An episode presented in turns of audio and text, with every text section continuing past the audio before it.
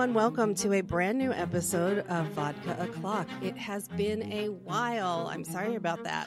I'm your host, Amber Love, and um, thank you to everybody who's been supporting the show, the website, amberunmasked.com, and the brand new site, catdetectivecases.com, which is where you can find the weekly cat stories. So the Patreon backers are the lovely people who have been financially supporting me, which is great. And also thank you to everybody who's been, you know, resharing the the links and buying books and doing whatever else you can. Just even a little DM to me, it's great. I, I've really appreciated that during the the trouble times. So um, things uh, things have not started swimmingly. You know, ending 2022 and into 23. So it's been a, it's been a rough patch, and I appreciate all that love from you guys. So to support the Patreon, you go to patreon.com/slash Amber Unmasked. Now to get to business at hand, finally an interview. And today joining me is this lovely creator that I met. Could not believe um, that I ran into some people that I know uh, at a show in New Jersey that I haven't seen in a long time. And I got to meet Emily S. Whitten, who is one of the creators of books called The Underfoot. We're going to talk about that and um, just other creative things because she has a really interesting path in the geek world. So, Emily, welcome to the show. Hello. Thank you for having me. Now, it was just so much fun when we finally got to talk at your vendor table because you write about uh, hamsters and critters yes. that that have their own adventures and i was like oh my god we write such similar things mm-hmm. um, that's what my uh, cat stories are about um, you know, we have a chipmunk mafia, we've got a squirrel supreme court, we've, you know, we've got some, you know, uh, Jersey Devil uh, interactions and, and things like that. So I could not wait to hear such an, uh, well, and read such an original premise about hamsters because I never had one. I had guinea pigs, I will say, but so I'm, I'm I'm a cat person. I've always had cats, so I just literally, other than watching Mr. Hamster on YouTube, which is amazing. yeah. Um, I I don't really have any any knowledge of the hamster world.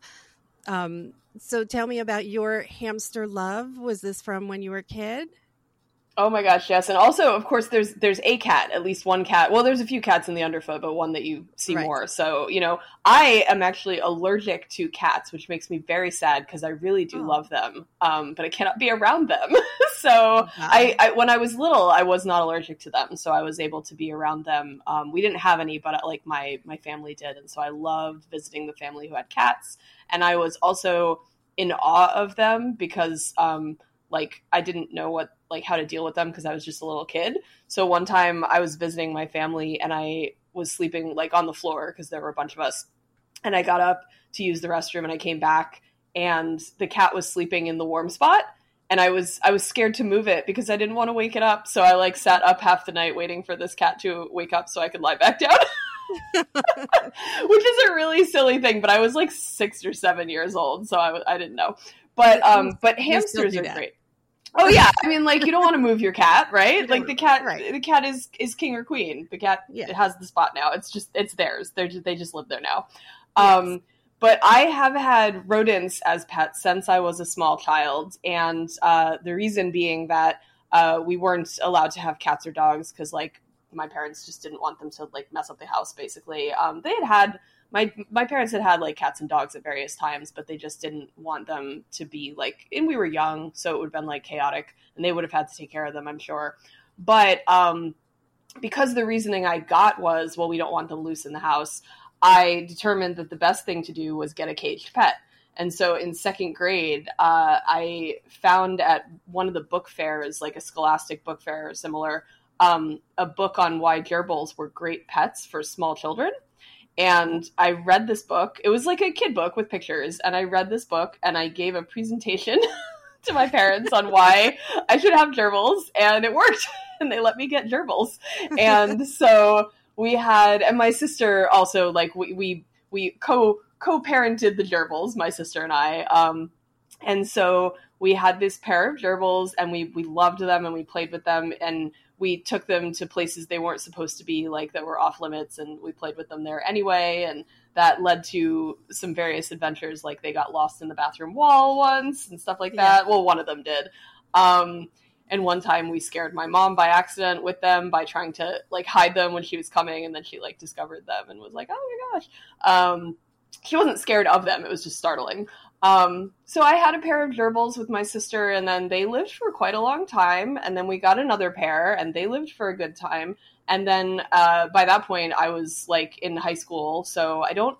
We had you know a little break, and then I went to college, and I went to the pet store with my friend because she wanted to look at the puppies, and I saw all the mice that they were going to feed to the snake.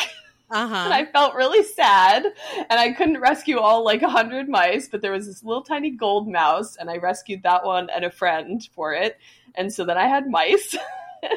and uh, they they were tiny, and so they told me the wrong sex. They told me they were girl mice, which are less smelly and they turned out to be boy mice, which are more smelly. But fortunately, I had like an open window; I could just leave them near because I had like. At radiator. least it wasn't one of each, or you'd have just. Oh like, oh my gosh, that would have been a problem. I would have had to do something about that. Yeah, um, but they were they were the same.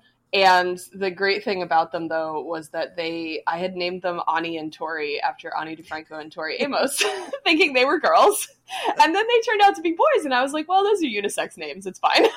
Yeah. so they were Ani and Tori, my boy mice, and uh, that actually plays into the underfoot where we have twins named Ani and Tori, and one's a girl and one's a boy, and we never tell you which is which. right. so so that that was yeah. So I had mice. Um, and they were great. And then after them, I got chinchillas, which are very uh, not for kids kind of pets, generally speaking. They're more delicate. They have more like uh, needs and everything, but they're really sweet and they're so soft, like so soft. Um, yes. So I had some really sweet, cute chinchillas. And then after they sadly passed away, I ended up getting a dwarf hamster. And I think I just went to the pet store and saw one and thought it was super cute. I think that's how I got the first hamster. Was just like all these other like I saw a chinchilla and thought it was super cute. I was like, this is cute. And I didn't know you needed like a two by three foot cage to take care of it. Um, so I got a little Chinese dwarf hamster, and they look kind of like a little mouse with a dorsal stripe, and um, and they are the only hamsters that have tails that are like actual tails. They have little little short tails, like an inch, and they're prehensile tails. So these hamsters are very good at climbing. Um, so I had a couple of those, and then I ended up getting a different breed and then another Chinese dwarf, and then my current one is a Roborovsky, which is the tiniest and most active little bugger you can get, like the little little hyperactive hamster. And that was an accident. I meant to get a winter white, which is a chill hamster, and the pet store mislabeled them. Oh, and I was like, I'm not. I hadn't had a winter white or a Roborovsky before. I was like well, it's really tiny and cute. So I, you know, I, I, I got it and then realized afterwards when a friend who has Roborovsky, she was like, I think that snout looks like this kind of hamster. And I looked and I was like, oh, I didn't know they came in pure white. So it is a pure white little Roborovsky named Bloomy, and she is uh, a princess. she's very yeah. finicky. she is. She's a princess.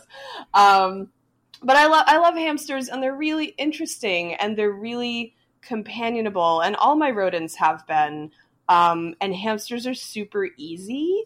I don't want to. Well, I don't want to overstate that. If you're like, if you have young kids, you know, you still have to like, you have to know how to deal with hamsters, just like any other pet. But once you get to know how to like handle them and tame them and all of that, then they can be really good little chill pets, um, or entertaining, or both, depending on the temperament. Like Lumi is not always chill. but she can be. Um, and a lot of my all, all, my other ones were very chill after a while. Like they'd get used to you. Um, she is sometimes she will like turn into a little hamster puddle, which is like what I call it when they relax. And most of the time, she just wants to run around and, and eat all the seeds. So, but yeah, that's how I got into hamsters. Um, all the rodents, and they're just super cute, and you can keep them in a smaller home uh, not too small, but like you know, I don't have a huge home, so I'm like it, it's city living. Uh, you got to have something you can care for, and I'm out of the home eight and a half hours a day on weekdays, uh, pre-COVID anyway, and I travel for the comics. So right. So I was going to ask how how they do, um, or or if there's anything that you you need to, you know, hire a, a hamster sitter for conventions. Yeah, well, if you you can leave them for somewhere around, I feel comfortable leaving them for about three ish days or so without anybody looking in on them because they don't overeat and they you, you I mean, I give Lumi like a full water bottle and after like a week there would barely be anything gone. She drinks like tiny amounts of water and eats doesn't overeat her food and they hoard. They're hoarders. So, mm-hmm. um, in fact, we wanted to at one point we were thinking about calling the underfoot the hoard because uh, it is what you call a group of hamsters and it is what they do with food. Um, but uh, but our publisher, which is currently Oni Press, used to be Lion Forge um, Comics, before they merged, and they uh, they thought it sounded a little too aggressive for a middle grade series, and also we all had concerns about World of Warcraft and confusion. So, exactly. um, but they so they hoard their food. So if I'm going for a little amount of time, I can leave her, and if I'm going longer, but I have like you know I have a, a friend or someone who can look in, I'll have them just look in on her. Um, but also. I had a hamster who lived for four years, a dwarf hamster, and that is really old for dwarf hamsters. And by the time that she, uh, we had to let her go, she had like three medications. So uh, you can actually board them at an animal hospital. And so I would board Lily, my previous hamster, um, towards the end of things. And so through that, I, I, really hadn't boarded a hamster. I'd had friends watch them and stuff. But um, through that I found a good place. And so I boarded Lumi a couple of times for like San Diego Comic Con and stuff, you know, longer trips. so yeah, but they're pretty easy. You know, I usually ask them, I'm like, just put her in the ball once a day, let her run around, make sure she has food and water. And then one time I, I had to board her for two weeks, so they changed out the bedding for me and like cleaned the cage, you know.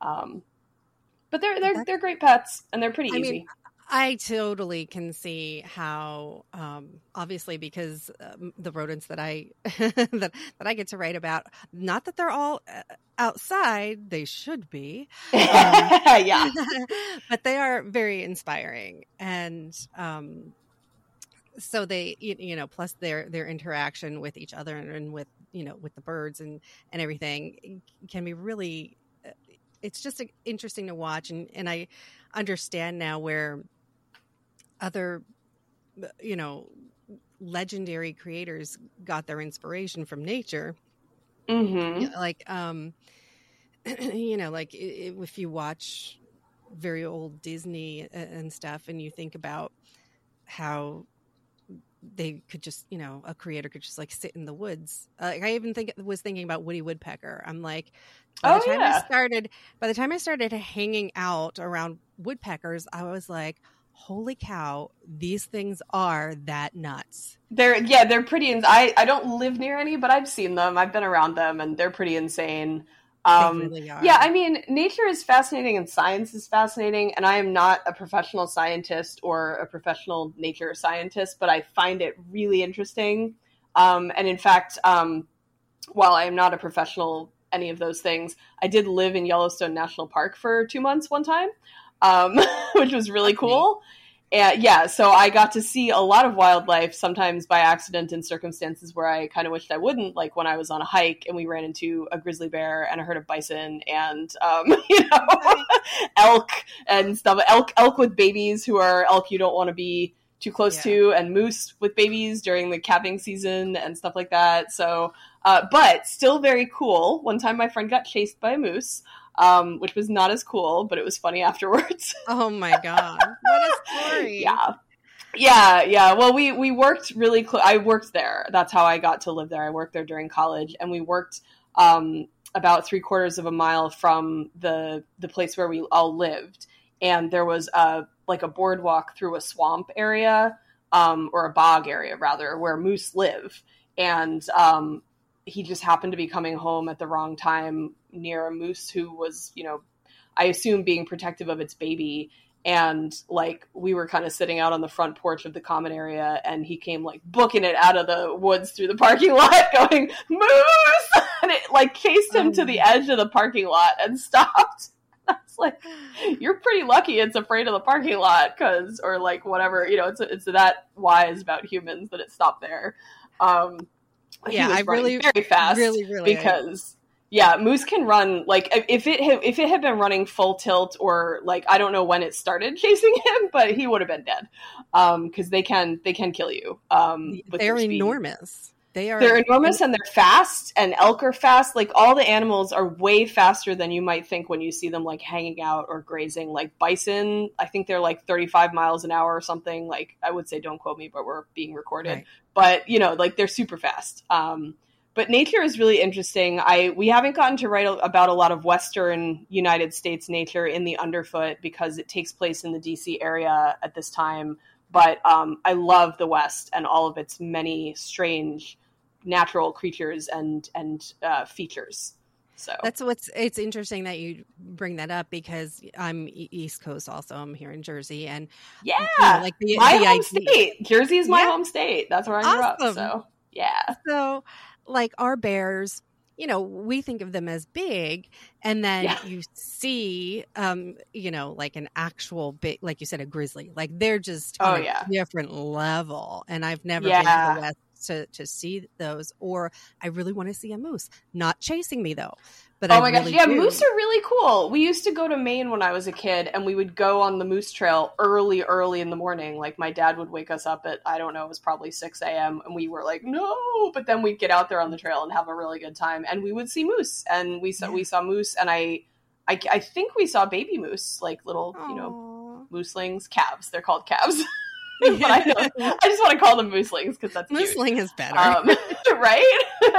but yeah, so we, I mean, I got to see some moose when I was a little kid, um, and then I, I, saw a couple when I was in Yellowstone. Um, and I definitely have seen elk, and and we had visited a lot of the national parks out west. That was my parents like those areas, so we had gone on like family vacations. Um, that's what inspired me to like go work there because I had been to all these national parks and I loved out out in the west like I love that landscape. Um, but moose are really cool. You don't want to see one chasing you. And grizzly bears are huge and scary. And yes. the the two things we learned that as we started working there the very first two things they tell you during orientation are bear safety and that you're living on the largest natural volcano in the United States.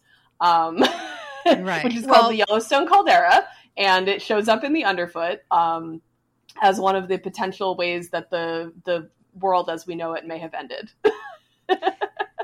right. So that's a perfect segue into into what the stories are. So I want to, um, of course, credit all of your, you know, the the collaborative team that brought this together. I mean, first yes. of all, you and Ben Fisher co-writing sounds really fun, and like, I, um, I don't know how that happened, other than you you do give a wonderful.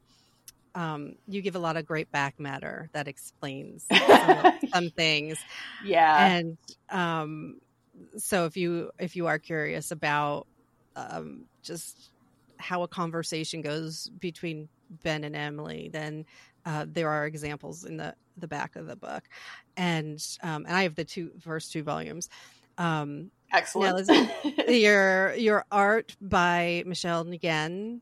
Is that yes? Right? it's uh, Michelle Nguyen is, Wen. is the proper pronunciation of her name. Okay. Which, uh, yeah, and it is it is something that I had to learn as well. So okay, yeah. So I've butchered that. Um, oh no, you're letters, fine. Okay. Letters by Thom Zahler, eh, which is how mm-hmm. I met you through Tom. Yes. And um and then uh, you also have, if you could explain Adrian's role. Is it? Yeah, sure. So Adrian is Michelle's uh, husband, and he he did uh, flatting for the book. So so Ben and I co-created the series and co-write the book, and Michelle Nguyen is our artist. And artists um, it, as you know, but as all of our listeners may or may not know, in the comics world, you know, it can be split up. So you can have like a penciler, an inker, a colorist, and in between those two, you can have a flatter, which is is part of the coloring process. Michelle does everything, and so she can do the flatting as well. But flatting is a long process, and from my understanding, some artists find it tedious, and so Adrian. Um, kicked in and you know did did that work uh, for for you know with her art. So Michelle does the drawings and she does the final colors, which is like the the details and the shadows and all the you know the lighting, the nuance. Um, but Adrian comes in and does what they would call the flat colors, and I am not an expert on this because I'm not an artist. But you basically fill in the basic colors that go with each of the parts of the of the piece um, and then Michelle will do the the the like I said the nuance or the shading. Um, that's my very simple understanding of how it works. it might be more complicated than that, but that is Adrian's role. Um, and then we, yeah, that's yeah, how I understood it too. So. Yeah, yeah. So, um, and then, uh, and then also, uh, well, you might, you might be about to mention our, our maps artists. I don't know if you yes, had that on the I list. Was, yes, I didn't, I didn't know um, who was responsible for that, but it's incredible because I, I have notes here. You know, includes maps, organization charts, these reports from like the government and stuff. Oh my gosh, yeah. Because I'm a nerd. I mean, Ben's a nerd too. We're both nerds. Um, yeah, so the maps in the Oh, sorry. Go ahead. Well, I'm just saying. So that might fall outside the realm of whatever Michelle did as far as the sequentials. So, yes, you know. and Plus, you have like the the bios and the files or whatever on each of the the hamsters and the teams, which mm-hmm. um, was very helpful because there are a lot of critters. yeah. But she yeah. also draws them so well that you can tell one from the other. Like if I were looking at a cage of hamsters in the pet store, I don't know that I could tell one from the other. other oh, than, absolutely. You know, yeah. You know, color. But Michelle does such an amazing job. And, um, you know, so I didn't know if she was responsible for all of that non-sequential art stuff too. Yeah, so the breakdown is the front maps. There's two maps for each book. There's a world map and a borough map. And so the first book, um, Eric Orchard, who is a creator and illustrator in his own right, like an award-winning Canadian illustrator, who I met through Ben, um, who had worked with him before, had known him before. Um, he did the maps for the world and the borough in the first book, and then in the second book, we adapted his uh, world map, Michelle actually, to to add some of the information you discovered in book one to the book two, and then Thom Zahler, who of course also is uh, other as well as being the great letterer of the Underfoot, he is an artist, writer, creator, does all the things in his own right, um, and he did the map for the second book because Eric wasn't available at the time; he was doing other work. Um, so actually, I I am the designer of the um, the maps to a great extent. Well, no, Ben and I Ben and I designed the the names and everything for the world map together, and that the world map is obviously based in DC. But I am the designer of the borough maps. Um, so I I designed the maps, and then Eric and Tom executed the maps for the boroughs, and then Michelle does the interstitials. Um, except that uh, the org chart was done by Tom. So, um, and the, and the org chart was that, that one's all me. Um, but the interstitials are usually Ben and me creating together. So the science and, and history pages and the um, the uh, character pages, we we do them together. I probably have a slightly heavier hand in some of that because uh, uh, some of it is you know DC based and or weird science, but uh, Ben's also you know put in parts of that as well. So that everything comes from both of us. But the org chart is definitely me, as are the borough maps in terms of design. Execution was done by uh, Tom and Michelle. So yeah, but uh, but I mean, I, I work for the government in my other job, uh, as as people may or may not know, and so org charts and government organizations are a thing I have had to learn in my time here in DC. so I it's it's pretty funny actually because um, the first book came out in 2019 and the second one came out in 2021 and so the script was finished pre-covid or was being finished right at the i believe like right yeah it was like right around the i forget exactly but the script was already you know either finished or well on its way um, the interstitials were still being finalized because that you know came along and a, it comes along at a slightly different pace. Um, like I we know what's going in, but like you know we might not have written it all out to be explanatory in the way that we do. And so we had an extra page because the book map, uh, the way that we laid it out, we had one page. And so our editor, uh, whose name is Grace um, and uh, she changed names because uh, she got married. But um, she's she's amazing, and she said that we have this, you know, this this one page left. What do we want to do with it? And I said I have an idea, and um, so we I made the org chart, and so because it was like d- during COVID at that point, I put in government agencies within our fictional Department of Preparedness, which had existed pre second book. The Department of Preparedness was from the beginning. I was like, there's I'm making up an entire cabinet level government agency and it's going to be like you know preparing for world disasters and and and national disasters and whatever and then i put in all the agencies that I would have liked to have seen centralized um, at that time. So there's like an office of mental health and wellness, and there's an office of like testing, like countrywide testing and everything. And so the top half of the org chart is very standard government agency, and the bottom half is all the smaller sub agencies that I would have liked to see in a government agent, cabinet level agency at the time we hit COVID. Um, and within that, there is a small, small subset that's the hamsters and the scales. And so they, they're, you know, they're a part of all of this. And and the concept from the beginning was that um, the government had been testing on animals, and because they knew bad things were coming, you know, they knew that there there could be disasters, and that's why the Department of Preparedness came to be. And they were testing on animals and gathering information from animals and then uh, they tested on these hamsters and then the bad things happened but they hadn't tested on humans yet so the hamsters uh, have fared better than the humans and the other animals some other animals. So um, that's why if, if you're if you're into book two uh, it's hamster adaptation methods scientific testing for environmental research which spells hamster as an acronym. Because i'm a big old nerd and yes, there's a lot, that, yeah, lot so, of great acronyms I, appreciate that. That comes from my dad, actually, to a certain extent. Um, before before the government, because he worked at AT and T for many years, and he had a division that he was the head of, and he would come up with great acronyms um, so that he could put them on like windbreakers with a cool logo that the whole team could have, stuff like that. So one of them was called Maui like like Hawaii, you know, and it, it, was like a person sitting under a palm tree with a laptop. Uh, so thanks, Dad. And then I went into the government where everything is acronyms. So a hamster existed from the first book, and then um, Scales came into being in the second book, which is the scientifically collected adaptation library for extant species. Um, and that's the other branch of the of the little sub agency that's doing the experimentation, which is genetic engineering modifications for survival, otherwise known as GEMS. So our hamsters and our scales are the gems of the Department of Preparedness, and that's how nerdy and deep I get when it comes to this stuff.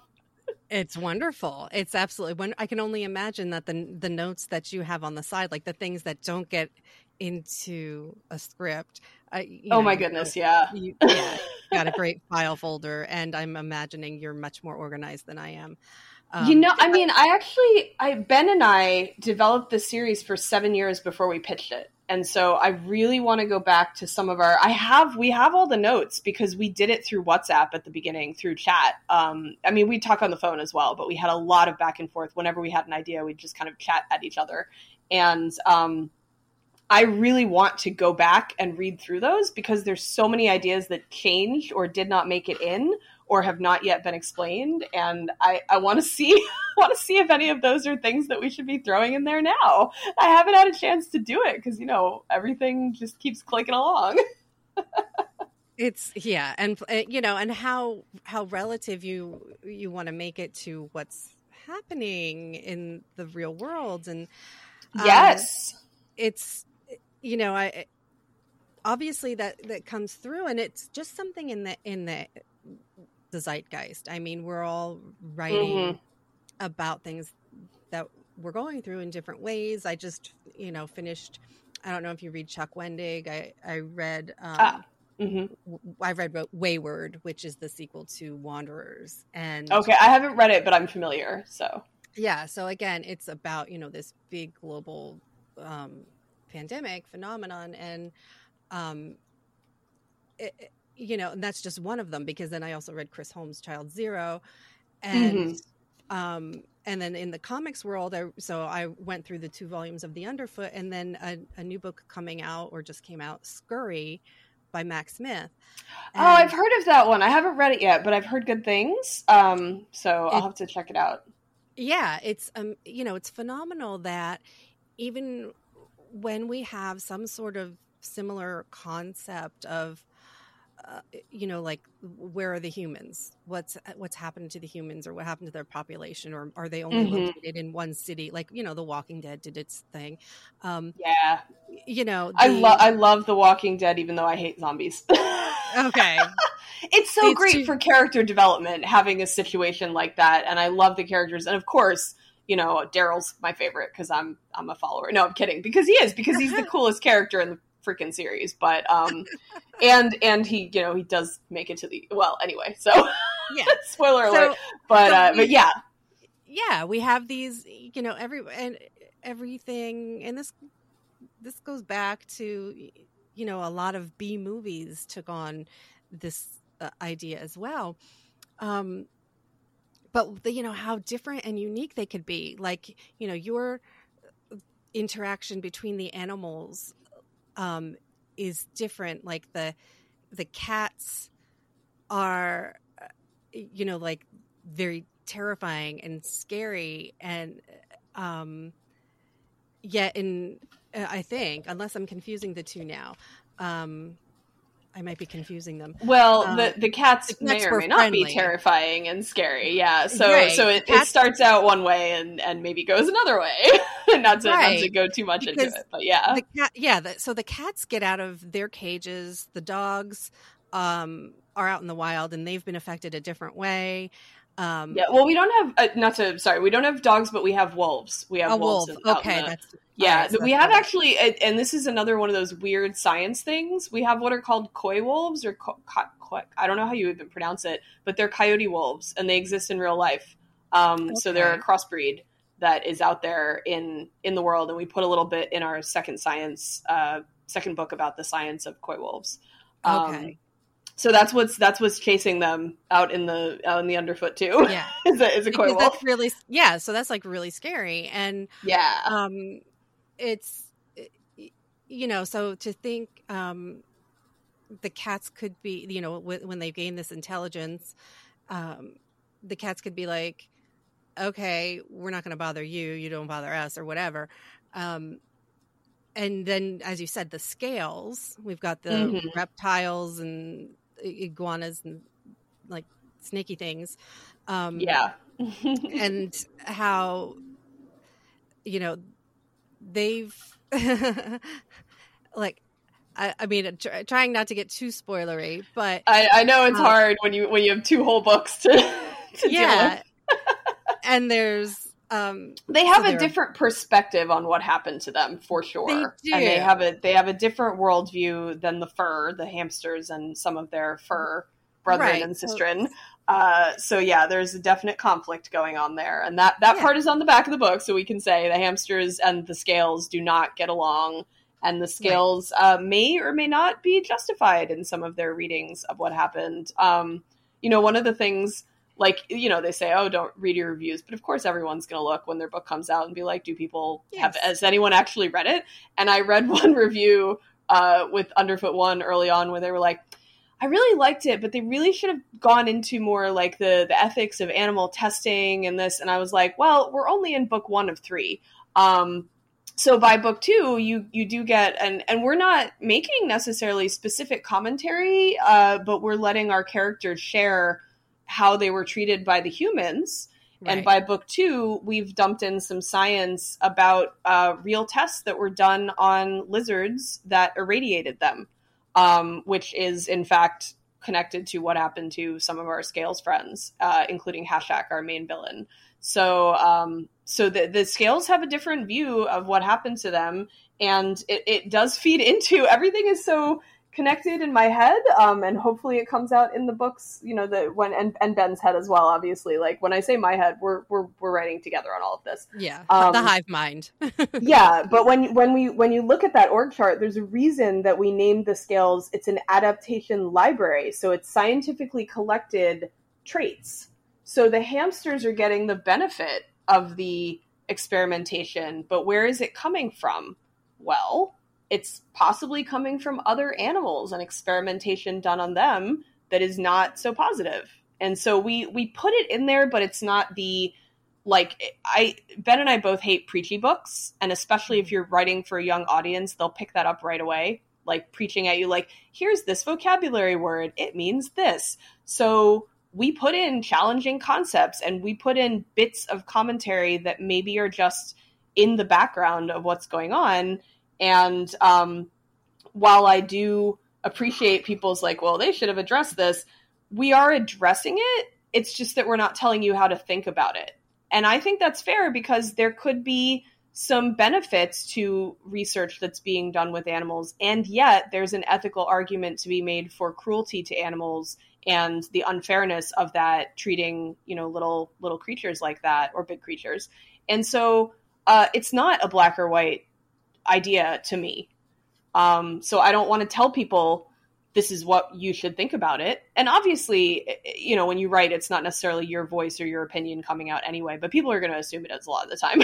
exactly. They're going to, they're going to think that that's, you know, if you write a racist character, that makes you, you a racist. And it's not. Right. Unless you, yeah, depending character. on how you're, yeah, depending yes. on how you're portraying it. But like, I, I like to throw it in there and be like, what do you think about it? I don't know see what you yeah. see how you feel you know um so did your editor have to have to coach um in that line and say you know will this age group you know might need more information or might need less information um so we developed the story with no set age group and then when okay. we pitched it they recommended the middle grade and they did not tell us to do anything or stop us from doing anything except uh, language and violence, where mm-hmm. we didn't write in any extreme language, which we didn't want to anyway. We weren't interested in that. And uh, we had a discussion early on about one of the violent scenes that happens in book one, where they're fighting a non-intelligent animal that's hunting them, and uh, and that we just we just kind of had a chat about the level of like blood and violence that we could see, and uh, that's about it you know the books get dark in certain places. There is character death not to spoil anybody specific but there's character death. There's more than one character death. Um, some of it is played for you know heroism. Some of it is played for tragedy. Some of it is played for sadness you know like d- depending on what's going on. And there's violence and there's scary stuff and there's darkness in the you know the scales and what they're doing and all kinds of stuff. And and in fact uh, book three uh, which and and to go back, uh, the COVID stuff and the the way the world is is heavily on our minds as we're developing the next story, uh, which did not, you know, none of that existed when we wrote book one, but we were looking at post world, uh, you know, our our world scenarios as post apocalyptic. So uh, so you know, it's it's out there, uh, but now it's a different kind of out there, and so how does that affect what we were originally doing? Does it affect it or not?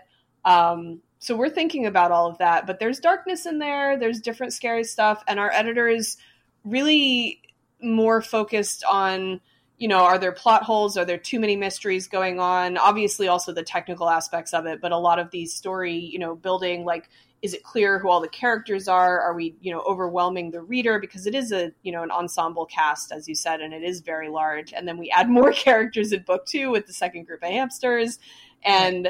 I know, uh, like one of the critiques some people have is there's a lot of characters, and I get it, but that's the way the story is. That's the story we wanted we wanted to tell. So, um, you know, our editors, uh, like scientific concepts, we generally have you know been cognizant of treading the line of like these are potentially middle grade readers, although we have a lot of adult fans as well, you know, middle grade and up. Um, but while in the main story, we try to write everything for an audience that could be middle grade and up, in the interstitials, we do not. So there are hard scientific concepts and big words. We write bits of the interstitials in a way that hopefully is explanatory to younger readers, um, including by having some conversations with the now gone humans and or about them teaching their children. But some of the stuff is emails between government officials or government employees. And it, it's scientific stuff and it's not dumbed down at all. And the, the idea is you don't need that to appreciate the story, but it adds. So that's right. kind of how we so, did it. So you couldn't, I mean, it could be decorative, or, you know, if you take the time and read through it, then it gives you some explanation. Right. I mean, we we call the mushrooms the glowing mushrooms in book one by their yeah. like scientific name, which is Panellus yeah. stypticus, I think is how you pronounce it. And you know, we go from there. We've got we've got energy concepts about solar cell development. We've got ham radio and how radio waves work. You know, we've got uh, all kinds of like concepts that are that are really not things that kids would necessarily understand and I mean, there's also references to like songs they've probably never heard. So there's like in book know, two, there's right? a reference to yeah, there's a reference to Golden Brown, Golden Brown by the Stranglers. I don't know who, and and to um to to numbers codes and like different stuff that kids are not going to know anything about that, but maybe this will interest them and they'll learn about it. And that's kind of part of the point. Is like some of the mystery is what is this thing? And you know, kids have the internet now, so they can find some of this much much more easily than we might have when we were kids. But even if it's just a background concept until they're older, they'll maybe remember it and be like, "Oh yeah, in that book this was mentioned and now I'm 18 and I'm hearing about it somewhere else and now I, you know, I, I know a little bit about how it could be used or what whatever the case may be." Um, well, there, so there are plenty. There are plenty of Easter eggs for the older. Generation. Oh, so many. um, in fact, we'll talk about um, uh, the a couple of the hamster teams here because oh yeah, we have the the main group that we first meet is the hamster aquatic mercenaries. Now, I yeah. not knowing anything about hamsters, do they actually swim? So you're, you're not really supposed to like throw your hamsters in the water. Um, oh, unlike okay. so so chinchillas, you're not supposed to get wet at all because their fur is so dense. It's hypoallergenic and it's so dense that they can get like fur rot. And so oh. uh, chinchillas, like you, you should not get them wet. And if you get them wet, you have to blow dry them, which is a fun fact that I learned after my chinchilla sadly got injured uh, through no fault of anybody's and um, had to had to be like washed and stuff. Um, hamsters are a little more hardy in that respect. They don't have that thick fur, so that's not going to be a danger to them. But uh, they and, and they and they live in slightly different climates, you know, coming from the, the wild. But they're not actually water creatures generally. Uh, my hamsters will take, and my chinchillas did do uh, did too um, pumice or sand baths. So it's like it's like very fine sand made of like mm-hmm. pumice, and it cleans the oils out of their fur and um, chinchillas are really fun. They'll flip around. It's like you get them something that looks like a birdhouse with a curved bottom, and you put sand in it, and they'll just like flip around in there. I mean, you can do other stuff too, but that's like easy. And um, this hamster that I have now, Lumi, she, like I said, she's a princess. So if I put her in her sand bath, thing, she will just kind of walk around it and maybe dig a little. But uh, if I take the sand and rub it into her fur, she loves it. So Aww. she makes me do the work. But um, but usually, if if a if a hamster is going to have a bath, it's a sand bath, and it takes the oils out of their fur. So there's definitely fictional elements, and one of the main fictional elements is the science fictional elements is that the experimentations that were done on these creatures gave them special abilities in different directions.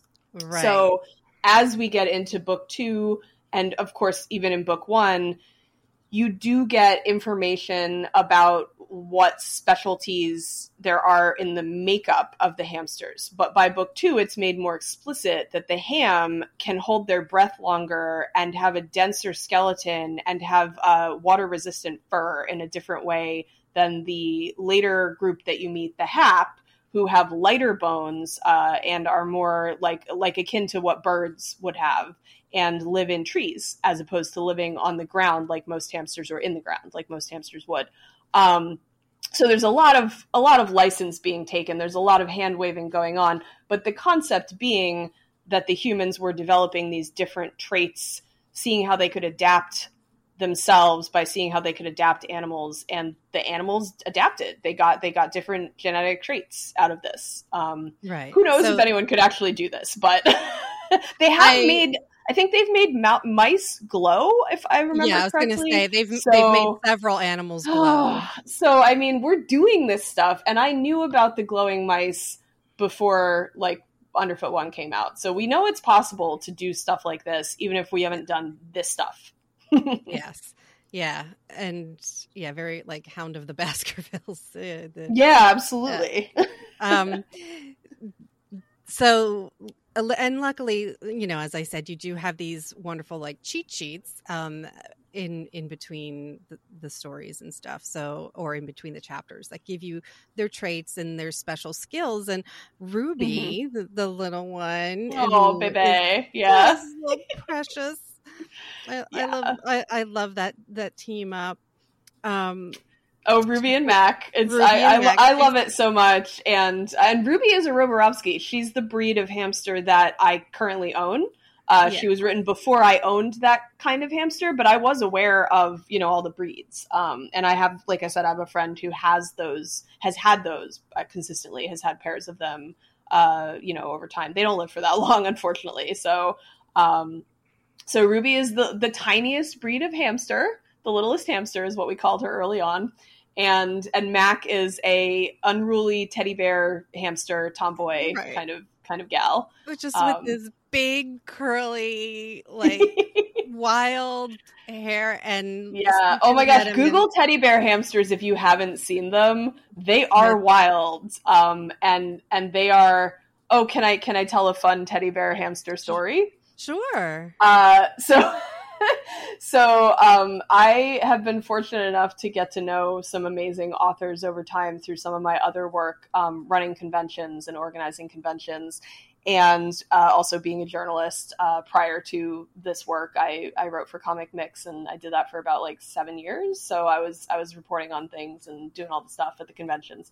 Um, but through my work organizing the Discworld conventions for Sir Terry Pratchett, uh, one of my favorite authors of all time, I met uh, shortly after I started working on that. I met Neil Gaiman, and so I've known Neil for a while now. And I found this hamster during my research of just looking at hamster pictures. That is a teddy bear hamster. I still have the picture somewhere because I saved it into my research. But it was a teddy bear hamster that was mostly black hair, but with gray and white running through it, like like gray and white strands, and a teddy bear, which means its fur was just all over the place. And so I messaged Neil and I said, I'm going like to name a hamster. well, I said, I'm going to name a hamster after you. Is that okay? And he was like, yeah. And I sent the picture and he was like, perfect. so in, in the end of book one and the beginning of book two, etc., you meet Neil the hamster yes. and Terry the hamster. And they are, in fact, both named after Neil Gaiman and yes. Terry Pratchett. And Neil has crazy fur and is a teddy bear hamster and Terry has a little white under its under her chin, which is like the Terry Pratchett white beard, and he always wore a black hat. And so Terry is black black hamster with white uh, beard and belly, and um and and the, the the fur on top has kind of a little like it's like almost like a little curl to it. Um, and we did we didn't give her a hat. Uh, because Buddy has a hat, and they're both sharpshooters, and they can't both have hats. That's ridiculous. Um, But yeah, so so the the Neil hamster was Neil approved and was inspired by a picture of a teddy bear hamster because they are wild. They have this crazy hair, and if you own one, you have to comb them. You have to groom them. If they if they are left to their own devices as pets in the wild, they deal with themselves, obviously. But as pets, if they're left to their own devices, um, they they will get like knots in their fur. And in fact, I'm not an expert on how they were developed, but it's possible that they don't exist in the wild. I don't know, but I would not be surprised to to know that these are domesticated only, and that's why their fur Probably. needs care from humans. Um, I mean, I, am not I'm, what we've I, done to, to cats and to dogs and dogs. And- yeah, yeah. So I mean, I, I, I know a lot about hamsters. I don't know absolutely every single thing about them, but my guess would be that probably in the wild, hamsters, uh, uh you know, their fur isn't quite that insane. But it, oh, it's it's such a joy to look at pictures of teddy bear hamsters because their fur is insane. I love it. It's just so funny. but yeah, so Mac has crazy hair, crazy fur. Mac, yeah, and she's a sweetheart, and um, you know, it, it, well, but about Ruby, like Ruby's talents are very different from the rest of the group. We were talking mm-hmm. about science, and and there's a lot of engineering, and it might, yes. you know, thinking about how kids might think. I don't know, but I I've been watching Abbott Elementary, and they do the egg drop and it's oh, like yeah. the eighth graders versus the second graders and the mm-hmm. second graders have no clue. They just want to see an egg fall from the ceiling you know like yeah. And that that actually the egg drop type of experiments were very on our minds when we did the the toothpick experiment or the toothpick test basically. Yeah. Um, that is definitely the kind of thing that you know we did in school and remember being a part of our learning. So yeah, yeah. absolutely we did we did a different egg one where it um, you had to create a container uh, that you could step on and it wouldn't crush. So that you could step on. Oh, I think yeah. ours ours were the container that you could drop, if I'm remembering correctly. Yeah, um, but I, mean, I, I think I, it is a common thing in schools, or at least it has been. yeah. So it was it was interesting to see um, and even Bob's Burgers, which I'm, you know, I can relate everything to Bob's Burgers. Um, the, it, the Louise gets this puzzle Mm-hmm. and she figures out how to how to solve it and then in real life they have a situation where Linda's arm gets stuck and they have to figure out how to get Linda's arm out and Louise is like oh it's like my puzzle and oh. you know I haven't seen that, but that yeah, it's exactly that kind of thing. It's like not everybody has the same skills, you know. Yes. Um, yeah. But we, we did have a lot of fun, and and this is again we go really into the details. So Ben and I had a lot of fun developing Ruby's character card, um, which has everything crossed out. She's not good at anything at the at the yes. beginning of the. You know, you see her character card after chapter one of book like one, so you don't know her that fail. well yeah, oh, like oh, yeah. she's not not gonna have like aquatic graduation. Swimming's not her thing, and yeah, she's not gonna make it into the elite hap of the or, or, the elite ham. Sorry, the elite ham. She's gonna be like she's gonna end up working in the burrow somewhere, and we don't even know where. She can't do maintenance. She can't do inventory. She can't do like any of the things. Now we've put her into ham to see if she can train in ham, and that's not going well either. She needs swimmies. She's not a good swimmer. like she's a real weirdo, and. Yes and and and knows it, but she's still very persistently herself. Um, but we had so much we had so much fun describing her traits by comments from her teachers. You know, like or or her mm-hmm. you know her her uh, yeah. I mean, they're basically her teachers, the trainers. Um, and like every everything they tried to assign her to do, she's bad at some part of it. Like she's weirdly bad at it. It's not like just bad at it. It's like she's like got something else going on in the way her brain works. And you know, there are geniuses out there and they got weird brains and sometimes they make the world go round. And so, you know, Ruby's a little engineering genius, but early on, she's like a sad little hamster who doesn't swim well and can't yeah. do anything and gets lost in the woods and she's just not very good at certain stuff. And that was mm-hmm. really fun to write. and that's why, you know, and then so so Mac is assigned as as her protector and and Mac yeah so serious about that job. Oh my god, she's so loyal. She's loyal and she's steadfast and she's just I love I love those characters together. We love writing them and poor Mac getting beat on not physically but like emotionally yeah. by her mom who right. is the the head of the burrow and I mean you don't know that right away but eventually it is figured out. And her mom looks like a freaking queen you know she's all coiffed and like her her like yeah. her fur is perfect and she wears a little cute doll necklace and like she's like she's the head of things luciana. And then poor mac the little the little tomboy who's never going to get anywhere because her mom won't let her do you know the ham and whatever. And yeah. I i the, dyna- the dynamic the dynamic sorry of Luciana and Mac, and then Mac and Ruby are some of the favorite, my favorite things that have come out of our writing um, to be honest. Yeah. And then um, part of part of that character um, construction is their names. As you said, you've got the the Neil and Terry uh, Easter eggs and the Tori and Ani, be- because we've got in book one we're really focused on musicians and yeah. they they you know they they see these like records on the wall and, and you know who knows if they are familiar or, or about what it is but th- where they're growing up and where their home is is surrounded by all these names that they see Mm-hmm. On, and, and there's the a little bit more backstory to that. Yeah, they have what, as you're mentioning, they have the naming room, and that's how they name their their little They're, pups, the hamster pups, yeah. as they go and they see the records and the CDs, and all of the ham are named after musicians. Um, some are referential to uh, to New Jersey actually, because uh, Count Basie, a great musician, uh, there's the Count Basie Theater in Red Bank, New Jersey, which is where I saw the first ballet I ever saw, uh, the Nutcracker, when I was a, kid. Um, and it has great acoustics. The Count Basie Theater. It's a beautiful theater, old old school, amazing.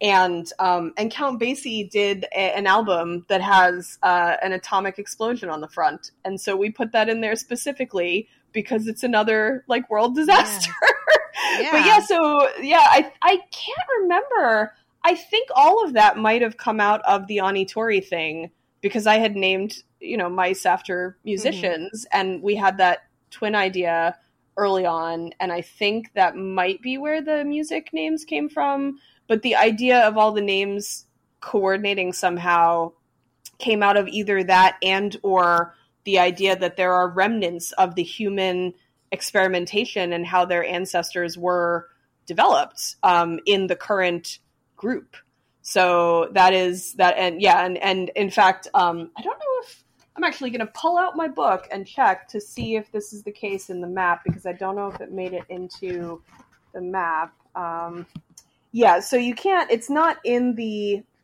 It's not in the book two map, but I think it's in one of the pages where they're practicing or something is going on. I can't remember, and it's my own book or mine and Ben's book. You know, our our, our Michelle's, etc. Our book. Um, but uh, somewhere in there, the jumpway, um, which is where they practice their jumps in in the Hap group, where they, it's like the hollowed out tree trunk where they practice their jumps.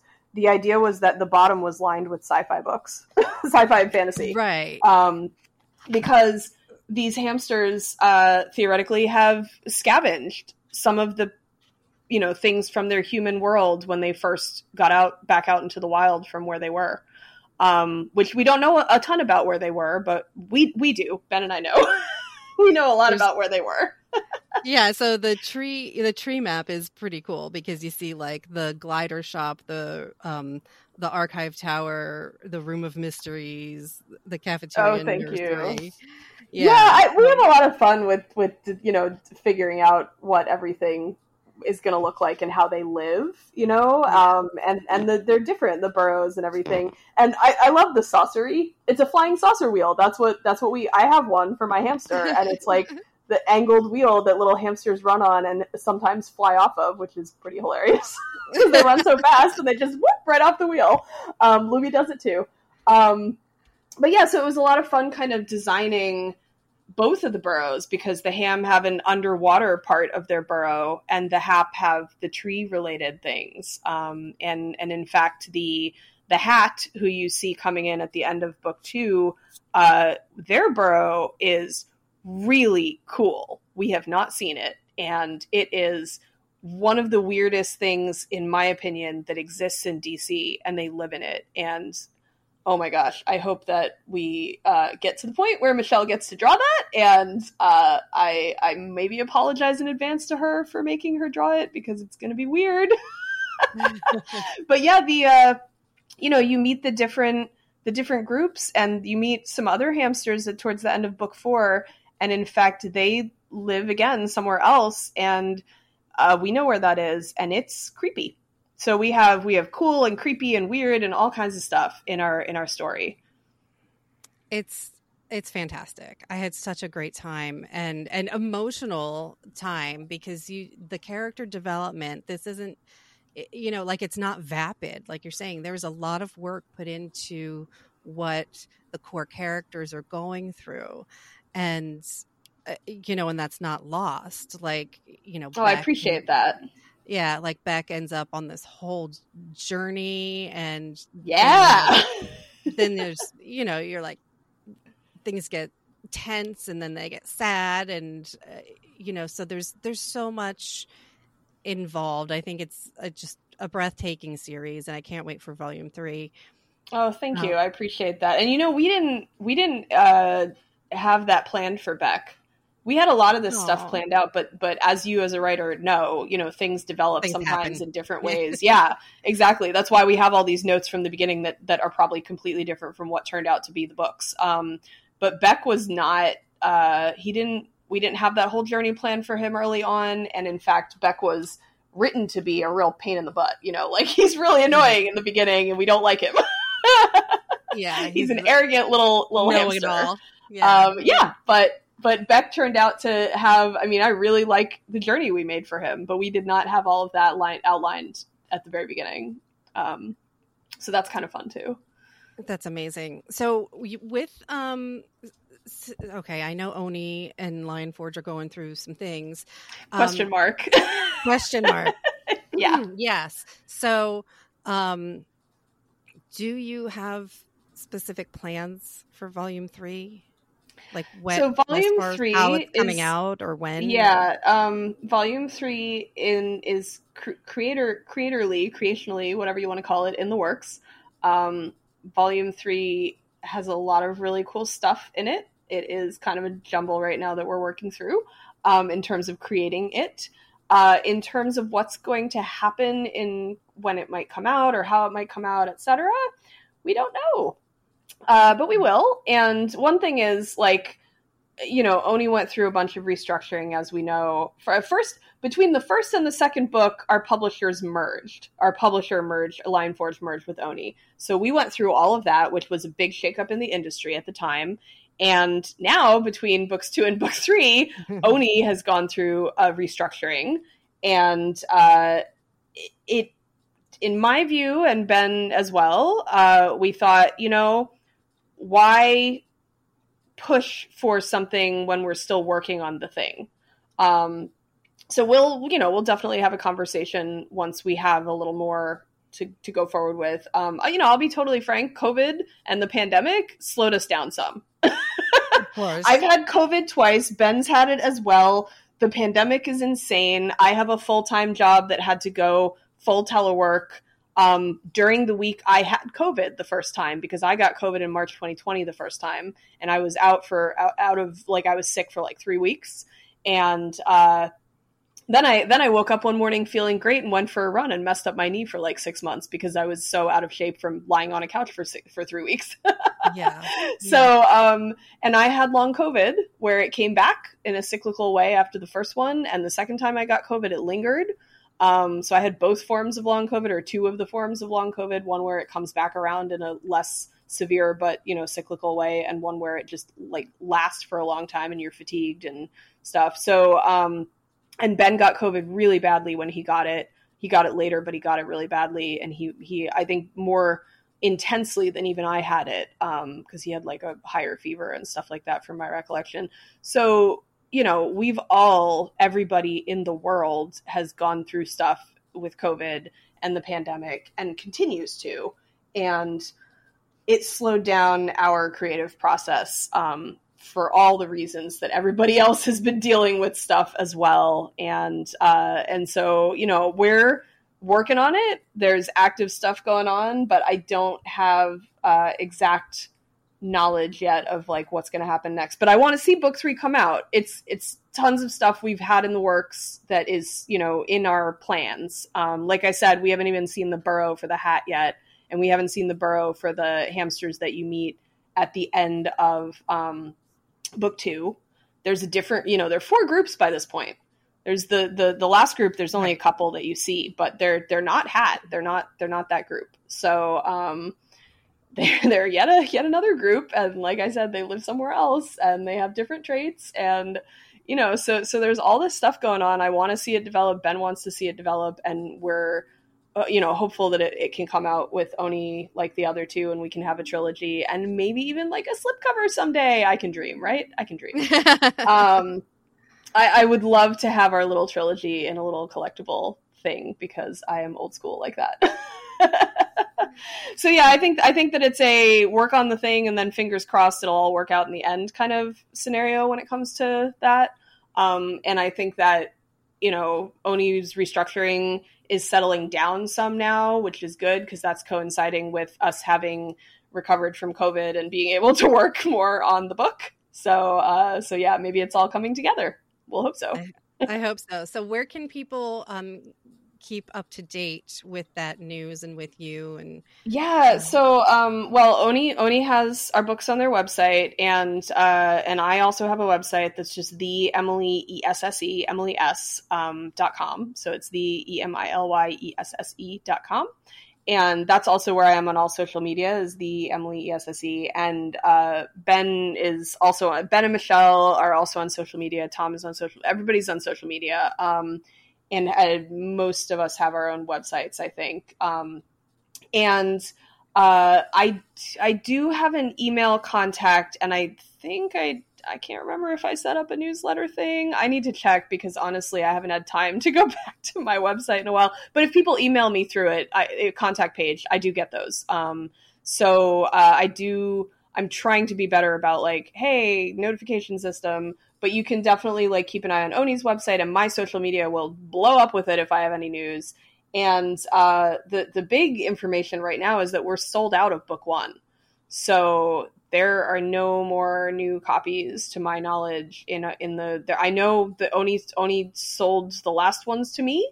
Uh, the warehouse is empty, and uh, I'm not sure when it's getting a reprint, uh, if if and when, but hopefully, if you know we get book three rolling along, maybe we'll get a reprint of book one because that would be great. Otherwise, how are we going to read book three? Uh, yeah, you gotta you gotta get the roots here. You gotta get all the all yeah. the ham, ham haps and hats and. I know you got to get it all lined up, but um, but yeah, I mean it's it's great that our our run sold out. We're we're happy that so many people bought the book, but now we need you know more book ones so that people can read the book twos and eventually yeah. book threes. So and not I not only sold out, Ringo nominated. Yes, uh, wonderfully. We both of our books were nominated for Ringo Awards. We did not win, but we were really glad to be nominated, and we were in really great company and uh, with some really great winners and uh, and our underfoot one, uh, the Mighty Deep, is currently up for a Black Eyed Susan Book Award from the Maryland Library Association. So that uh, the nomination came out a while ago, but it takes like a year because this is an award that um, uh, librarians and other members of the Library Association nominate these books, and then the students have to read a certain number of them before they are able to vote on the winners. So they are given time to read the books, and so like my understanding is that the winners are announced right before the next nominees.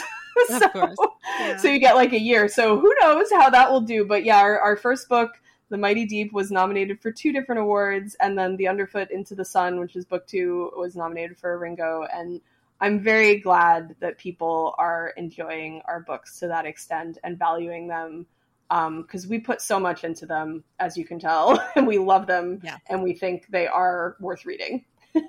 Hopefully. And um, what's your Instagram so that people can see pictures of Lumi and? Oh my um, gosh, yeah, go go for the hamster pictures. Uh, stay for the occasional posts about food I've cooked or places I've gone. um, everything is the Emily ESSE. So uh, Instagram, okay. Twitter, which I'm not on quite as much now, but um, and then I do have a Facebook public page that's also that, but to be honest, I don't really keep up with that one as much. Um, but yeah, website, Instagram, Twitter, uh, the Emily ESSE everywhere.